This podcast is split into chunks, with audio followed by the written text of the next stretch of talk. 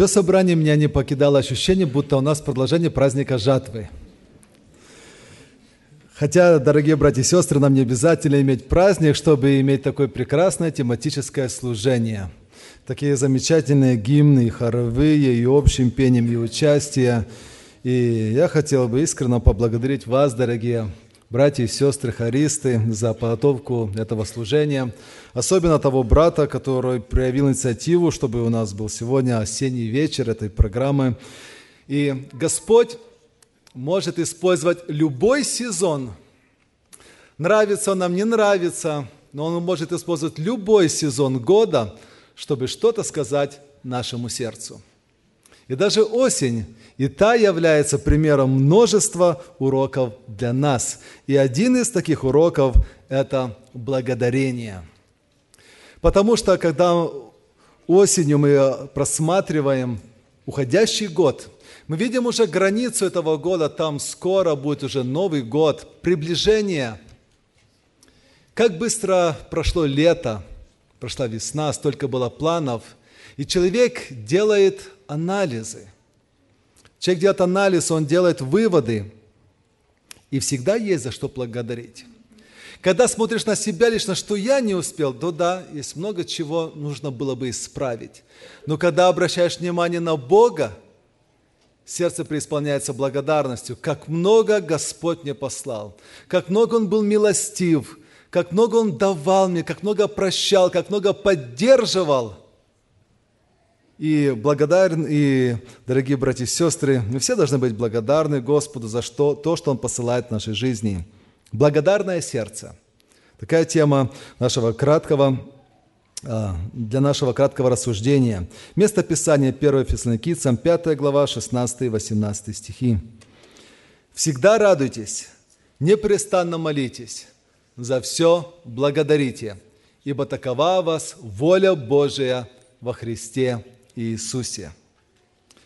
Говорят, что существуют две категории людей.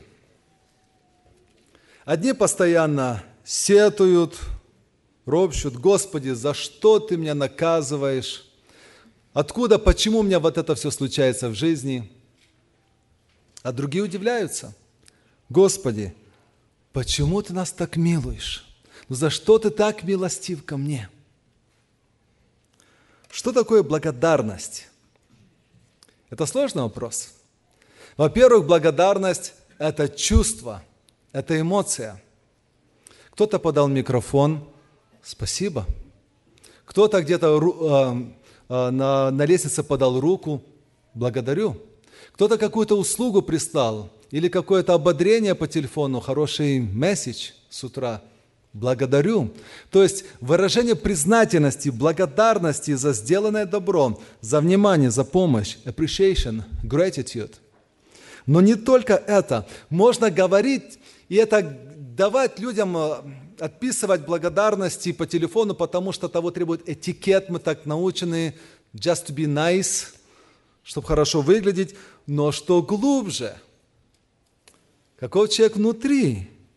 И здесь мы понимаем, что благодарность – это также и состояние нашего сердца, состояние наших мыслей, состояние нашего внутреннего человека. И вот это решает, и вот это является главным вопросом. Например, мы видим такой текст. Колоссянам 4.2. «Будьте постоянны в молитве, бодрствуя в ней с благодарением». Что в этом случае значит благодарность? Просто эмоция? Я думаю, намного глубже состояние сердца молящегося. Или другой текст.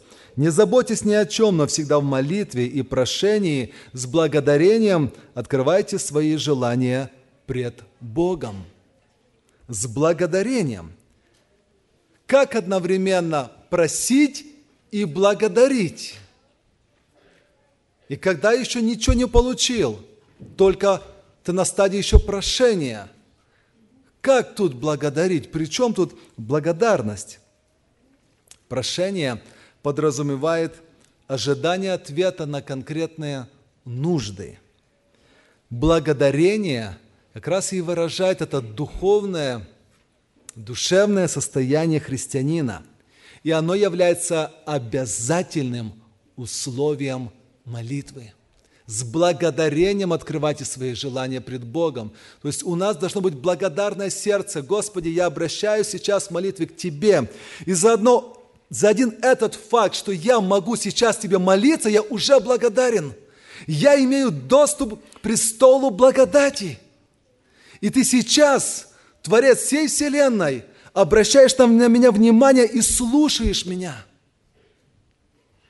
Ты видишь, у меня есть вот эта проблема, и это переживание, и вот здесь я не знаю, как поступить.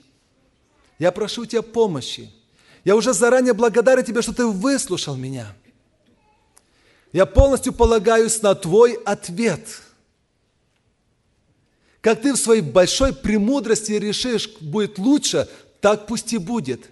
И я уже за это тебе заранее благодарю. Я с благодарностью приму любой твой ответ. Да, нет или подожди. Потому что я осознаю, ты мой любящий Отец. Из всех вариантов, которые доступны только для меня в этой ситуации, ты выберешь лучшее. Вот что значит с благодарением открывайте свои желания пред Господом. Без благодарного сердца, без благодарного состояния души мы не можем возносить к Богу никакую молитву согласно этого текста. Но посмотрим на обратную сторону. Неблагодарность. К чему она приводит?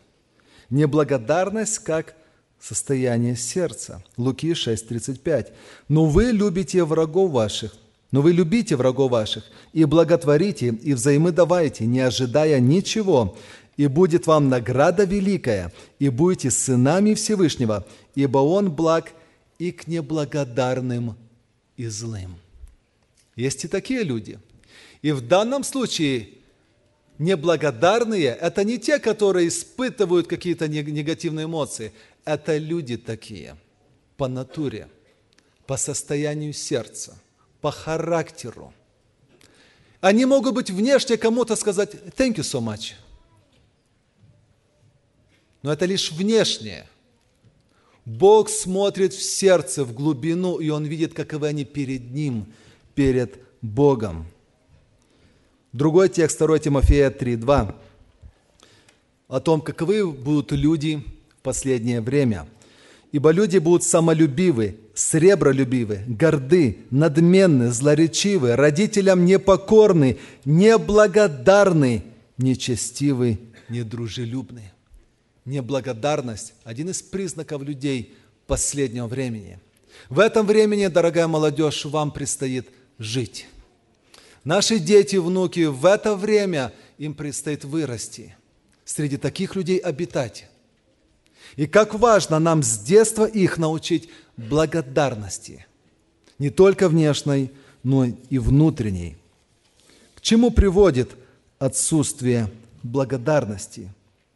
Послании к Римлянам 1 глава 22, 21 стих мы читаем, «Но как они, познав Бога, не прославили Его как Бога и не возблагодарили, но осуетились в умствованиях своих, и омрачилось несмысленное сердце их. Не возблагодарили. Мы здесь видим, что благодарность и прославление идут вместе, рука об руку. Одно выражается в другом, одно наполняется другим – Благодарный человек – это прославляющий Бога человек. Прославляющий, он наполнен благодарностью.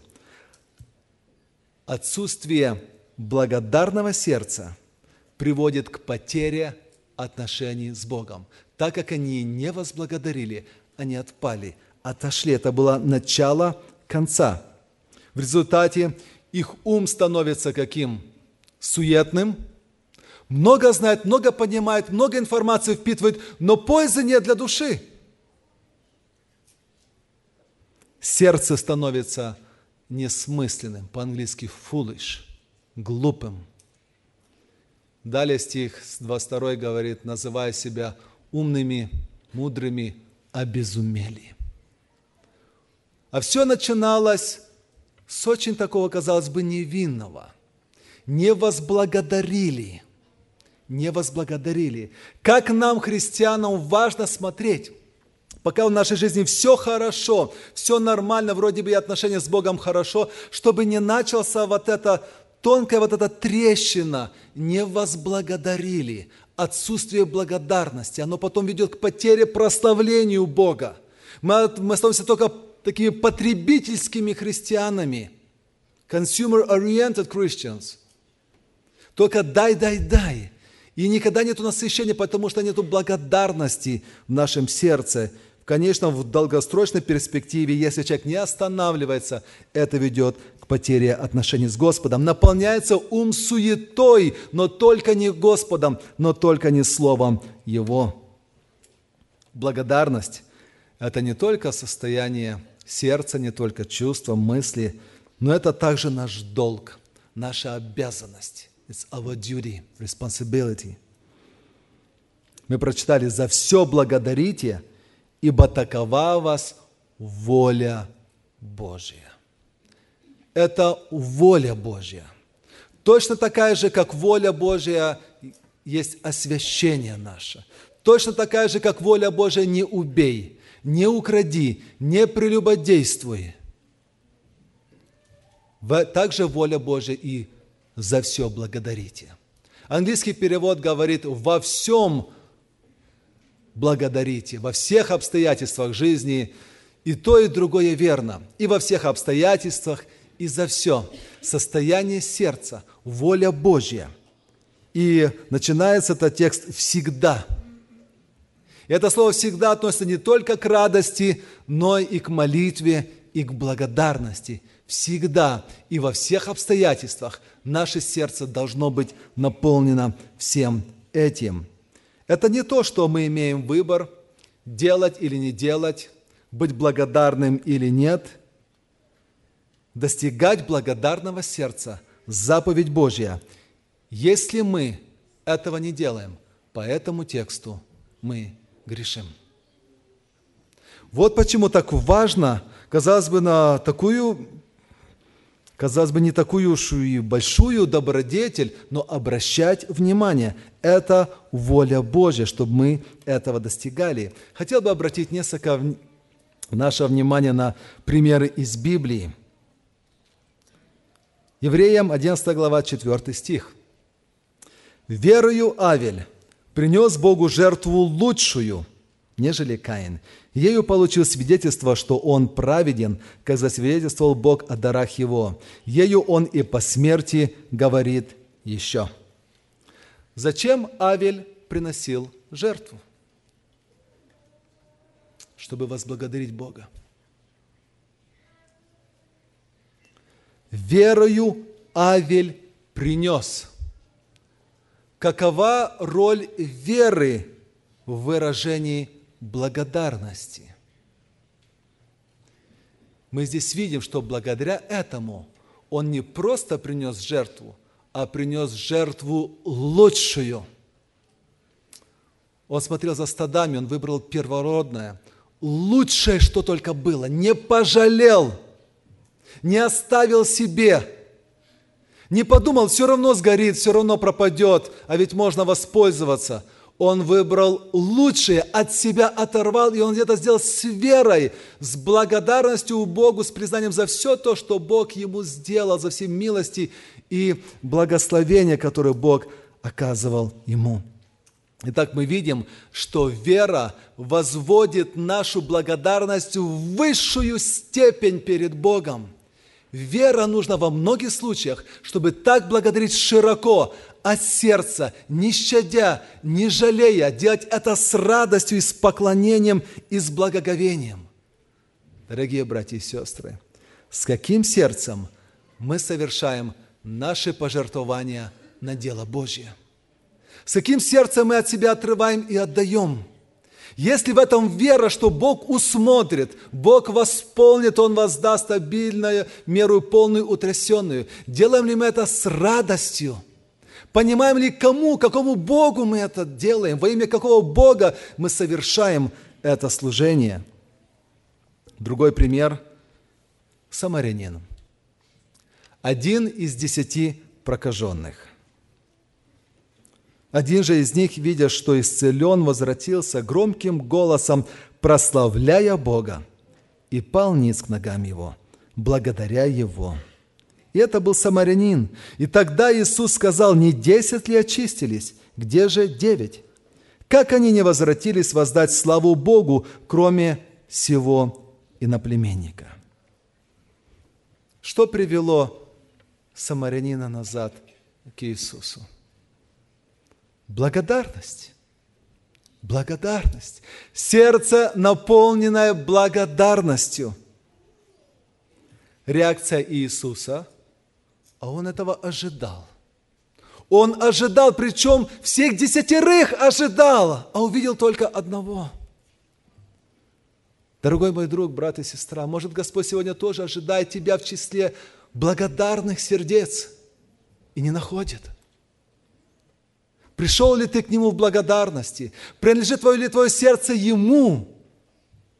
Отдал ли ты Ему себя? Когда Самарин, возвращаясь благодаря, как он выражал свою благодарность? Как он благодарил? Тихо, в сердце себе, скромно, надеясь, что Господь, видя мое сердце.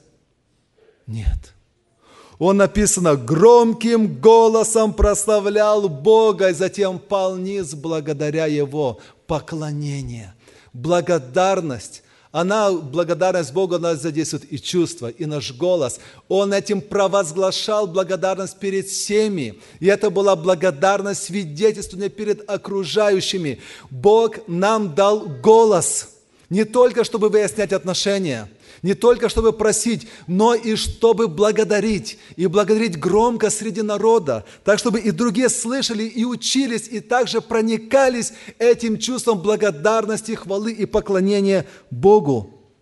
Он громким голосом прославлял Бога.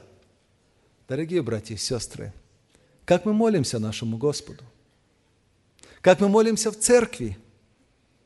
Что нам мешает здесь, вслух, громким голосом поблагодарить Бога? Почему мы порой скромничаем? Почему у нас порой только одна молитва после проповеди? Неужели мало молящихся? Неужели мало тех, которые готовы, как этот самарянин, громко воскликнуть? Это дом молитвы, место для молитвы и поклонения Богу. Почему мы молчим? Почему мы тушуемся? Почему мы стесняемся? Это не то место, где нужно стесняться молиться. Это храм молитвы, дом Бога живого. Если мы пришли сюда преисполнены благодарности, мы должны это выражать.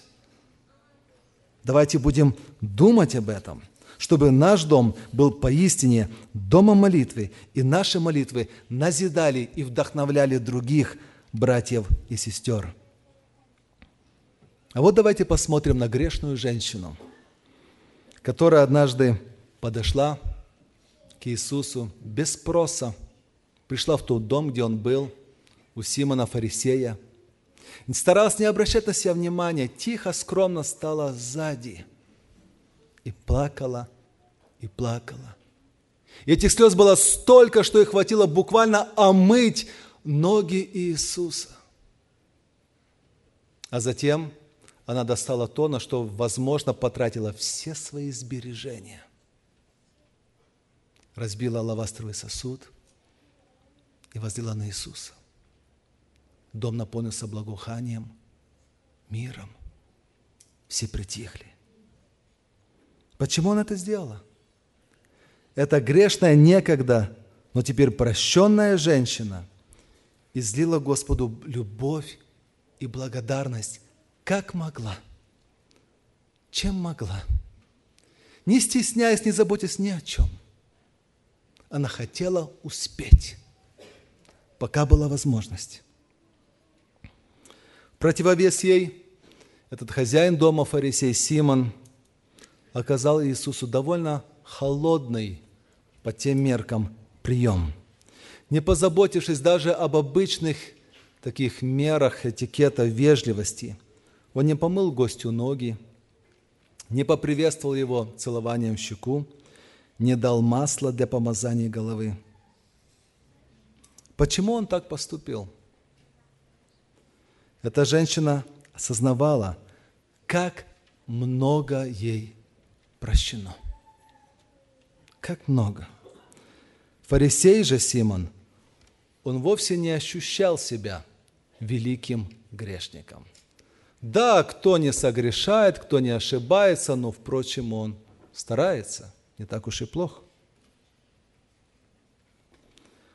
Кому мало прощается, тот мало любит. Иисус не говорил, что фарисей не был великим грешником. Он просто подчеркнул то, что Симон никогда по-настоящему не признавал обширность своей вины перед Богом и не был прощен. Если бы он осознавал это, ту глубину рва, из которую вытащил Господь, ту вину греха, которую он с него снял, то возлюбил бы Бога столь же глубоко, столь искренно, столь сильно, как и эта блудница. Какой вывод? Мы все большие грешники. Писание говорит, все согрешили и лишены славы Божией. Нет праведного ни одного. Но разница в том, как мы осознаем. И кто больше осознает эту всю величину, тем он больше проникнут благодарностью, поклонением и любовью к Богу. Мы все можем возлюбить Бога и быть благодарным Ему. И в первую очередь мы должны быть благодарны за жертву Иисуса Христа на кресте. Это центр нашего христианства – Исаия 53.3. Он был презрен и умолен пред людьми, муж скорбей, изведавший болезни, и мы отвращали от него лицо свое. Он был презираем, и мы ни во что ставили его. Почему мы ни во что ставили его? Неблагодарность. Что значит ни во что ставить? Это не означает, что как-то там презреть или еще что-то. Когда мы равнодушны, не думаем, не рассуждаем о теле Господнем, это ни во что ставили его. Когда это к нам не приходит, не задумаемся, не размышляем о том, как велик Господь, до того, как не придет а, время вечери, мы ни во что ставим. Это не благодарность. Тот, который благодарен своим спасением, он размышляет и благодарит, и помнит об этом каждый день. Благодарность приводит к смирению. Благодарность, она полезна тем, что меняет наш внутренний фокус себя со своей величины, со своего образа на Господа. Наши глаза себя на Него. И мы становимся в своих глазах меньше, меньше и меньше, скромнее и скромнее, ничего не значащими, наименьшими, ни на что не претендующими, а Господа все во всем.